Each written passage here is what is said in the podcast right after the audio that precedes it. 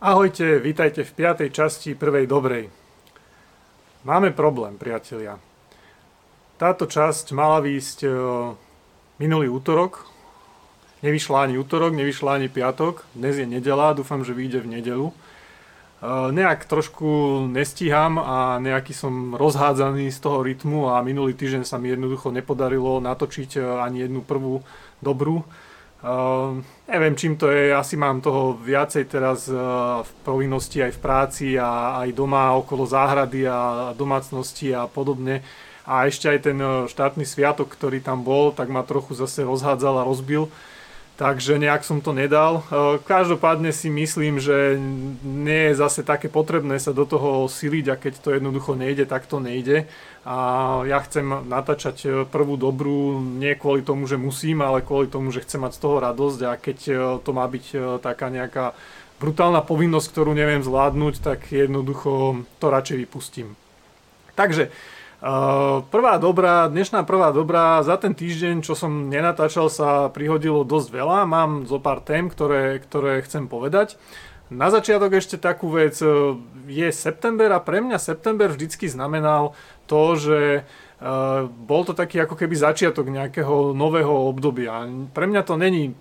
január ako začiatok nového roku, pre mňa to bol vždycky 1. september, pretože vtedy sa začalo chodiť do školy a vtedy jednoducho si človek povedal, že OK, tak čo bolo v predchádzajúcom ročníku, v tomto jednoducho môžem začať úplne od nuly, úplne od začiatku a môžem si nastaviť tie pravidlá ako chcem. No, snažil som sa to preto nasmerovať aj tú prvú dobrú na to, aby som začal vlastne v septembri, čo zatiaľ sa mi ako tak nejako darí, ale asi pouvažujem o tom, že nebudem to veľmi siliť do toho, že prvá dobrá musí ísť v útorok a v piatok. Možná bude stačiť, keď bude vychádzať raz do týždňa, bude mi to lepšie aj časovo, aj vzhľadom k tomu, že teda tá prvá dobrá už trvá dlhšie. A preto aj to natáčanie a aj vlastne tá potom postprodukcia, nejaké trochu zostrihanie trvá oveľa dlhšie. No ale uvidím, ešte sa nad tým trochu zamyslím. Nerobte si z toho výťažku hlavu, ani ja si z toho nerobím. Poďme však prvej téme dnešnej. A to je to, že ak ste zachytili minulý týždeň, bola zverejnená informácia, že spoločnosť, ktorá sa zaoberá IT security, firma Netemba, zistila, že v aplikácii Moje e-zdravie je dosť vážna zraniteľnosť, ktorá umožňovala, že si ktokoľvek mohol stiahnuť informácie o doteraz všetkých testovaných ľuďoch na COVID-19, nejakých 390 000 záznamov. Čo k tomu vlastne by som chcel povedať a prečo je to taká závažná informácia, aj keď teda sa médiá tomu až tak veľmi nevenujú, bolo o tom pár správ zaznamenaných, ale až takú zatiaľ veľký povyk som okolo toho nevidel.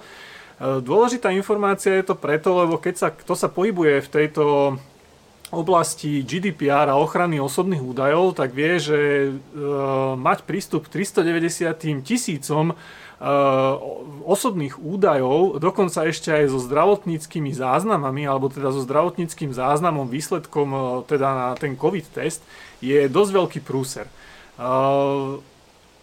V minulosti, v roku 2018, muselo Slovensko prijať vlastne na príkaz alebo v rámci harmonizácie s Európskou úniou vlastne nový zákon o ochrane osobných údajov, prezýva sa alebo nadáva sa mu aj GDPR, ktorý dosť striktne stanovuje, akým spôsobom sa vlastne má s osobnými údajmi alebo teda všetky spoločnosti a organizácie, akým spôsobom môžu nakladať s osobnými údajmi.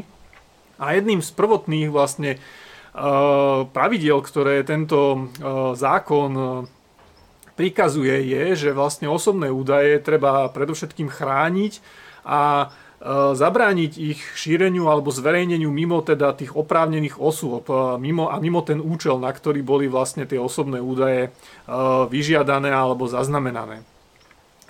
Prečo je toto vlastne problém, je to, že aplikácia Moje e-zdravie, ktorá vlastne sprístupnila týchto 390 000 údajov, bola tak flagrantne zabezpečená, respektíve nezabezpečená, že jednoducho to hraničí až proste vôbec akože s takou ľahkovážnosťou, že to hraničí až proste úplne s lajdáctvom, tak sa to dá povedať. Každý, kto sa vlastne vyzná trochu do ITčka a prečítal si to, akým spôsobom sa dalo k tým osobným údajom dostať, tak to bolo jednoduchým zavolaním URL linky adresy a kde za lomitkom, alebo teda ako parameter sa dávalo vlastne ako ID číslo toho záznamu, čo samozrejme neviete dopredu, kto má aké ID číslo, ale keď si vyrobíte skript, automat, ktorý začne tie záznamy sťahovať od jednotky a pokračuje vždycky stále ďalej a ďalej, tak jednoducho si dokážete stiahnuť všetkých 390 000 záznamov. IT security firma Netemba, ktorá vlastne na to prišla, si tvrdí, že stiahla nejakých 150 000 záznamov ako teda dôkaz toho, že je to možné, a následne vlastne tento problém v rámci etického hackingu nahlásila na príslušný úrad, ktorý vlastne upozornil potom správcu tejto databázy, a to bolo nejakého 13. septembra. 16. septembra bola táto chyba opravená, čo trvalo teda závratné 3 dni, aby vlastne túto chybu odstránili. A až potom vlastne táto informácia bola v rámci teda toho etického hackingu zverejnená. Čiže v okamihu zverejnenia už tieto údaje neboli takýmto spôsobom prístupné. Považlivé je práve to, že vlastne sa k ním dalo dostať bez akéhokoľvek hesla prihlasovacieho, nebolo tam žiadne overenie na IP adresu, na čokoľvek, dokonca tam nebolo ani overenie, alebo teda zabránenie tomu, aby tam prebiehalo proste to hromadné sťahovanie, ten brute force prístup, to znamená, že by tam bol nejaký časovač, ktorý by to proste zdržiaval, aby to sa nedalo stiahnuť úplne takto jednoducho a hlavne rýchlo. Čo som teda veľmi zvedavý je, že ako zareaguje teraz úrad na ochranu osobných údajov, ktorý sa tým bude musieť určite zaoberať. Sú už známe brutálne pokuty, ktoré vlastne padli vo svete. Najvyššia pokuta zatiaľ dostal British Airways, sa mi zdá, že nejakých vyše 200 miliónov eur v prepočte. A pretože vlastne tie pokuty sú nastavené tak, že to môže byť až, 2 milióny eur alebo 4% z obratu, čo je podľa toho, čo je vyššie. Takže tá pokuta naozaj, aj keď sa teda jedná o štátnu organizáciu, môže vyšplhať naozaj do veľkých čísel. Ja som v Lani zachytil napríklad to, že spoločnosť Telekom dostala pokutu 40 000 eur za to, že 23 ľuďom, počúvate dobre, 23 kusov, 23 ľuďom poslala vlastne popletené faktúry, čiže 23 ľuďom poslala faktúru niekoho iného a tým vlastne zverejnila alebo sprístupnila osobné údaje niekoho iného, cudzej osobe. Za 23 takýchto faktúr, ktoré vlastne poslala, dostali pokutu 40 000 eur, takže som zvedavý, že ako dopadne táto kauza, a budem to tak nejak na okraj sledovať. Aj keď teda v tomto prípade to bude asi preliatie peňazí z jednej štátnej organizácie do druhej, minimálne to bude vlastne taký ten symbol toho, že pokiaľ až náš úrad pre ochranu osobných údajov je ochotný ísť a ako veľmi sa bude vlastne touto kauzou zaoberať, bude to aj taká vlastne nejaká latka nastavená pre aj ostatné, aj komerčné spoločnosti, pretože ak niekomu zdrhne 390 000, alebo je taký potenciálna možnosť, že zdrhne 390 000 osobných údajov a tieto sú absolútne v podstate nezabezpečené, tak je to naozaj také, že uvidíme, že kde bude nastavená tá latka tej pokuty a či sa naozaj to vyšplhá až na tú maximálnu hornú hranicu. Druhá zaujímavá informácia a súvisiaca s covidom, ktorú som zachytil, je to, že v Českej republike spustili aplikáciu, ktorá sa volá eRouška 2.0, druhá verzia, pretože už teda bola prvá verzia, ale tá moc dobre nefungovala, ľudia teda ju moc nepoužívali. A spustili teda mobilnú aplikáciu na mobilné telefóny Android aj iPhone, na obidve platformy, ktorá vlastne trackuje vaše interakcie s inými ľuďmi, a ak tento iný človek, ktorým ste prišli v minulosti za posledných x dní dozadu, ohlási, že je nakazený vlastne vírusom COVID, tak teda SARS, touto chorobou COVID, tak vás tá aplikácia na to upozorní. Technicky to funguje tak, že aplikácia využíva Bluetooth, čo je vlastne rádiové spojenie na krátku vzdialenosť, ktorú väčšina telefónov už v dnešnej dobe má non-stop zapnutú z toho dôvodu, že teda častokrát sa používajú tie bezdrôtové slúchadká alebo do uší, alebo pripojenie povedzme na nejaké tie reproduktory JBL a podobne, prípadne na handsfree sady v autách. Chytré hodinky takisto cez Bluetooth technológiu fungujú, čiže väčšina ľudí má Bluetooth stále zapnutý A keďže je to technológia, ktorá nespotrebováva skoro žiadnu energiu baterky, je to veľmi minimálny dopad na spotrebu baterky, tak vlastne sa to dá použiť aj na sledovanie toho, či sa práve vo vašej blízkosti nenachádza iný mobilný telefón tiež s touto aplikáciou eRouška so zapnutým vlastne Bluetoothom. Čím samozrejme je ten Bluetooth signál silnejší, tak tým je jasné, že ste spolu tie dva mobilné telefóny, ktoré majú túto eRoušku zapnutú, bližšie k sebe. A keď tá sila signálu, ktorú vlastne príjmate z toho druhého zariadenia Bluetoothového, presiahne nejakú hodnotu, tak sa dá z toho vyhodnotiť, že ste k tomu človeku bližšie, povedzme, ako na tie kritické 2 metre. A tieto interakcie sú anonymným spôsobom zaznamenané, čiže tá aplikácia nevie, o koho konkrétne sa jedná, pozná len nejaké ID číslo toho zariadenia, anonymné ID číslo. A ona si vlastne zaznamená, že teda váš telefón, v zátvorke teda vy, sami ste prišli do blízkeho kontaktu s nejakým iným zase mobilným telefónom s nainštalovanou eRouškou a boli ste blízko pri sebe nejakú relevantnú dobu. Táto informácia sa uchováva anonymným spôsobom a vaša aplikácia si len 2-krát za deň z nejakého servera stiahne info o tom, že ktoré ID, ktoré zariadenie ohlásilo, že je nakazené. Čiže ak ten človek, s ktorým ste čo je len náhodným spôsobom, povedzme v obchode, prišli do styku tak, že ste boli k sebe bližšie ako na tie 2 metre, tak tá vaša aplikácia vás na to upozorní, že za posledných 10-14 dní ste prišli do blízkeho kontaktu s niekým, kto neskôr ohlásil, že je nakazený vírusom. Vy potom máte samozrejme možnosť minimálne teda sledovať svoje príznaky alebo sa dať hneď preventívne otestovať, čo by malo pomôcť do budúcna vlastne k odhaľovaniu šírenia tejto choroby nie len v rámci vašich bežných sociálnych kontaktov, ale aj v rámci náhodných stretnutí, ako hovorím, v obchode, na úrade, na ulici, v MHD a podobne. Je samozrejme otázne, že či to budú mať, ideálne by bolo, keby to jednoducho mali nainštalovaní všetci a potom vlastne by táto aplikácia mala naozaj význam. Na Slovensku som ešte nezachytil, že by vlastne sa takáto aplikácia spustila a išla používať, ale viem, že v Číne v rámci už toho samotného, tej prvej vlny, ktorú tam oni mali vlastne v januári, februári, mali vlastne takúto aplikáciu dokonca povinnú, to znamená, každý ju musel mať povinne nainštalovanú na svojom mobilnom telefóne. Viem to, sledoval som nejaké správy od mojich obľúbených vlogerov, ktorí žijú v Číne. A podstatné bolo vlastne to, že keďže Čína si to je taká dosť autoritatívna krajina, tak tam vám to jednoducho natvrdo nakázali aj z toho dôvodu, že tá aplikácia potom vlastne vo vašom vlastnom telefóne vám ukazovala taký semafor, že zelená, oranžová, červená, čo v podstate neznamenalo to, že vy ste chorí, ale znamenalo to, že či ste za posledné 2 týždne prišli do styku s niekým, kto teda bol alebo nebol neskôr dodatočne ohlásený, že je vlastne nakazený. Čiže keď ste mali oranžovú, tak ste boli v nejakom kontakte, ale vzdialenom. Keď ste mali červenú, tak už to znamenalo, že ste naozaj s niekým takým prišli.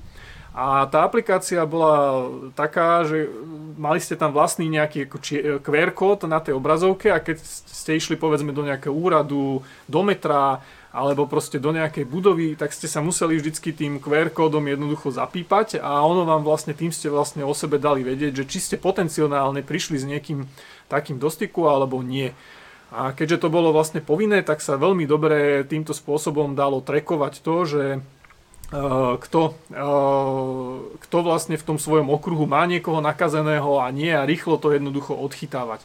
Tam sa vás už samozrejme potom, keď ste akonále ste boli červení, nikto nepýtal na to, že teda či súhlasíte, nesúhlasíte, okamžite vás brali do testovacieho centra, veľký stan a nepustili vás odtiaľ skôr, kým jednoducho sa nepotvrdilo, že ste negatívni. Jednoducho, ako keby vás polícia zbalila, hej. Neviem, ako to bude prebiehať v Čechách, či to bude iba vyslovene na dobrovoľnej báze. Zatiaľ som pozeral, tak tá aplikácia nemala veľký počet stiahnutí, alebo teda relatívne nie veľký počet stiahnutí vzhľadom na to, koľko je obyvateľov. A uvidíme, či teda niečo takéto príde aj na Slovensku. Takéto niečo má naozaj zmysel, ak to teda budú používať všetci ľudia, alebo minimálne teda tí, ktorí sa pohybujú von mimo svojho domova. Šírenie covidu zanechalo vážne stopy, a najmä na turistickom ruchu, ktorý tento rok je úplne kdesi inde, ako sme ho chceli alebo zvykli mať. A týka sa to nielen leteckej dopravy, ktorá v podstate má nejaké čísla po prepravy jej na pár percent alebo pár desiatkách percent oproti predchádzajúcim rokom, ale týka sa to samozrejme aj ubytovaných ľudí v hoteli. V tejto súvislosti som zachytil celkom zaujímavú správu z Ameriky, z Los Angeles, ale týka sa to aj ostatných veľkých amerických miest, kde miestni hotelieri hlásia takú zaujímavú vec, že veľký počet ľudí, ktorí sa u nich teraz ubytujú, sú samozrejme domorodci, nie sú cudzinci z iných krajín, ale sú Američania. Ale čo je pozoruhodné je to, že sú častokrát iba pár minút od svojho trvalého bydliska pochádzajú. Hej? Čiže povedzme 10, 20, 30 minút od svojho trvalého bydliska a takíto ľudia jednoducho idú do hotela. Keď vlastne robili takú štatistiku alebo prieskum, tak zistili, že veľa ľudí už jednoducho v rámci toho covidu a tých opatrení a toho lockdownu a toho, že musia sedieť v podstate doma a pracovať z home office a nemôžu ísť niekde na nejakú reálnu dovolenku alebo nechcú sa vzdialiť tak ďaleko z domu, aby vlastne sa povedzme nenakazili, tak už im trošku tomu z toho dá sa povedať tak, že zašibáva a potrebujú jednoducho, jak sa tomu hovorí, že zmeniť vzduch a jednoducho si zvolia to, že idú na 2-3-dňový pobyt niekde do blízkeho hotelu, ktorý si zajednajú vyslovene aj 15 minút cesty od svojho domu. A jednoducho sa tam na chvíľu proste presunú a fungujú odtiaľ, využívajú tie hotelové služby ako povedzme bazén, to, že majú nachystané raňajky a to, že vlastne im niekto uprace tú izbu raz denne. A zároveň tam jednoducho častokrát doslova, že fungujú ďalej ako v svoj bežný pracovný deň, to znamená jednoducho práca z domu pokračuje ďalej, len sú jednoducho v tom hoteli a popri tom sa idú občas povedzme okúpať do bazénu. Udáva sa, že kým vlastne priemerná útrata v tom americkom hoteli tých zahraničných turistov, najmä teda z Číny a Ruska, ktorí tam vlastne chodili, bola okolo vyše $4,000 za pobyt, tak takýto človek minie za ten svoj pobyt v tom hoteli iba nejakých $400, čo je teda značný prepad. Na druhú stranu lepšie, ak sa hovorí, jak drotom do oka pre tých hotelierov, pretože teda väčšina tých hotelov zvykla byť obsadená počas predchádzajúcich rokov na 80-90%. Počas vlastne tej COVID lockdown krízy to kleslo iba na nejakých 20%, čo reálne znamenalo, že tie hotely môžu až skrachovať. Teraz sa to vrátilo na vyše 50%, čím už teda začínajú byť ako tak aspoň spokojní, že aspoň niečo. Veľa tých ľudí dokonca, alebo teda veľa tých hotelov ponúka tým ľuďom dokonca špeciálne balíčky, špeciálne programy v tom, že ich ako keby lákajú, že poďte ku nám na normálny pracovný týždeň, môžete od nás pracovať z domu, urobíme vám na to podmienky, je tu dobrý internet, dostanete k tomu a tie hotelové služby, ktoré vlastne vám tak akože spriemňa to fungovanie a spriemňa ten život. A ako som čítal, tak viacero ľudí vlastne volí takú tú taktiku, že povedzme funguje 1-2 týždne doma a potom si ide na nejaké 2-3 dní takto do hotela trošku ako keby zmeniť vzduch a pracovať od niekadeľ inde alebo od niekadeľ inokadeľ. Hej? To je samozrejme dá sa povedať, že aj na Slovensku, aj keď teda som nepočul o nikom, že by sa presťahoval dočasne do hotela, aby odtiaľ vlastne chvíľu pracoval, ale aj v rámci tohto roku je strašne veľa ľudí, ktorí ostali na dovolenku iba na Slovensku, všade však je tá reklama, že doma na Slovensku, dovolenka na Slovensku, takisto aj my sme vlastne neboli nikde v zahraničí tento rok a boli sme len v Tatrách, takže aj na Slovensku je to také, že vlastne veľa tých ľudí a tých hotelierských hotelov vlastne funguje z domácich turistov. No ale možno teraz na jeseň, keď už to trochu opadne, tak sa nájde aj niekto, kto si povie, že by mohlo byť zaujímavé ísť povedzme na nejaký predĺžený víkend alebo aj v strede týždňa do nejakého hotela a pracovať odtiaľ, keď teda pracuje z domu. Uvidíme, ako sa bude situácia vyvíjať ďalej, aj čo sa týka počtu tých nakazených a zatvárania zase nejakých tých prevádzok. bude asi záležať aj od toho, že teda, či tí ľudia budú opäť nútení masívne, aby ostali doma a pracovali z domu, alebo teda budeme nejakom pokračovať v nejakom tom riadenom spôsobe prekonávania tej covidovej kríze, že teda s toleranciou určitého počtu nakazených, ktorí sa stále vlastne vyskytujú. Keď som už načal tú dovolenkovú a oddychovú tému, tak mám tu ešte pre vás jeden tip. Ak máte radi víno a boli ste alebo chodievate na ochutnávky vína, alebo aj keď ste ešte teda nikdy na ochutnávke vína neboli, to nevadí. Je tu jeden taká možnosť, že existujú tzv. Tmavá degustácia, alebo teda inak povedané ochutnávky vína v úplnej tme. Ja som na takom ešte nebol, ale rád by som sa niekedy toho zúčastnil. Bol som iba na klasických ochutnávkach vína za svetla. Ochutnávka vína v tme prebieha tak, že idete do nejakej tej vínej pivnici, niekde do nejakej väčšinou historickej, kde ale teda sa po usadení tých účastníkov úplne zhasnú svetlá a vy jednoducho tú ochutnávku, toto ochutnávanie vína absolvujete v úplnej tme. Vraj to má tú výhodu, že vlastne tým, že nemáte ten jeden zmysel práve k dispozícii, že vlastne nevidíte, tak musíte sa spoliehať iba na svoje ostatné zmysly, čo v prípade ochutnávania je potom najmä teda čuch a chuť, a tým je vlastne celá tá ochutnávka oveľa intenzívnejšia, aj ten vlastne zážitok z toho ochutnávania vína je oveľa intenzívnejší. Takže dávam taký tip na takú funny akciu. Dúfam, že teda sa čoskoro nestane, že nám toto všetko zavrú. Ak sa tak nestane, tak možno niekedy na moje meniny by som rád takéto niečo absolvoval. Ak áno, tak vám potom dám vedieť, že ako bolo.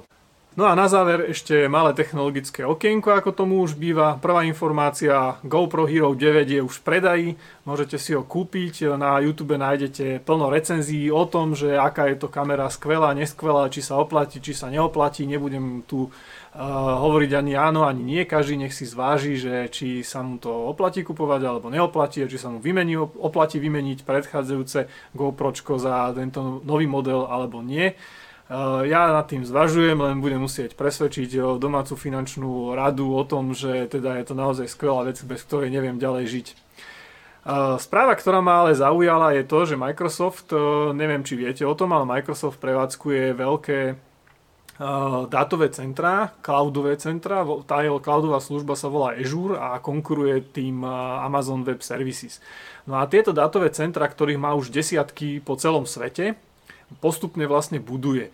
A v rámci svojho jedného takéhoto pokusu sa rozhodol, že skúsi vybudovať dátové centrum tzv. Morské podmorské. Funguje to asi takým spôsobom, že zobral veľké kontajnery, také okrúhle, ako cisternové nádrže, a tie jednotlivé servere tú technológiu proste umiestnil do takéhoto hermeticky zavretého kontajnera. Tento kontajner potom vlastne niekde umiestni v mori, kde vlastne je pod hladinou a tam vlastne v tom mori pláva. Není to samozrejme na otvorenom mori, kde si akože uprostred oceánu, ale je to niekde vlastne pri prístave tak, aby tam mohla byť dotiahnutá elektrika a zároveň aj dátové spojenie a nejaké optické káble. Začal s tým asi pred 2 rokmi a vlastne teraz tieto kontajnery vytiahol von kvôli tomu, aby zistil, že v akom sú stave tie servery a ako to funguje. No a vlastne zistili, že sa to jednoducho zdá byť použiteľná technológia na budovanie takýchto dátových centier preto, lebo keďže je to v mori, tak je tam stabilná teplota a tie veľké dátové centra majú vždycky problém s chladením, je tam potrebné tie servery, ktoré sa prehrievajú, tie procesory, tak proste chladiť. Takže týmto spôsobom je veľmi elegantne vyriešené práve chladenie a tým, že je tam stabilná teplota, tak aj tie servery sa zdá, že majú oveľa dlhšiu výdrž, respektíve menšiu kazivosť, menšiu chybovosť.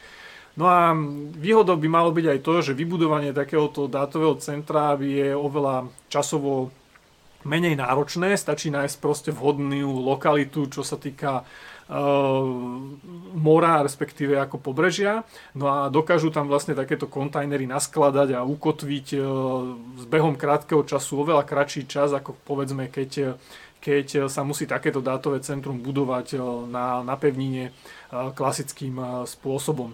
Takže zdá sa, že aj toto bude možná taká technológia, ktorá sa onedlho bude používať. No a spoliehal sa na to Microsoft aj preto, alebo teda preto do toho šiel, že by to malo byť aj odolnejšie voči, povedzme,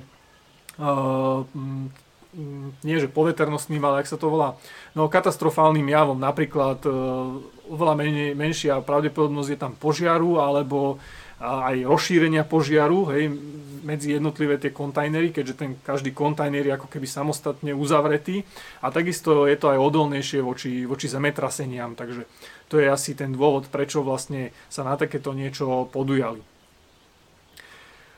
Som rád, že ste teda vydržali a pozreli, vypočuli si prvú dobrú. Sľubujem, že sa skúsim polepšiť a skúsim prvú dobrú natáčať, tak ako som si povedal, na každý útorok a piatok. Ak nebudem to môcť natočiť ako video, tak už som aj rozmýšľal, že prejdem na spôsob, že to bude iba podcast. Možno, že to bude potom rýchlejšie a jednoduchšie na natočenie práve v časoch, keď nemám dobré svetelné a ostatné podmienky. Ešte uvidím. Zatiaľ sa majte pekne. Ak mi chcete čokoľvek povedať, poradiť, pochváliť alebo aj zhaniť, môžete využiť môj kontaktný formulár na mojej webovej stránke www.gendzo.sk alebo e-mailovú adresu martin@genzo.sk. Majte sa, čaute.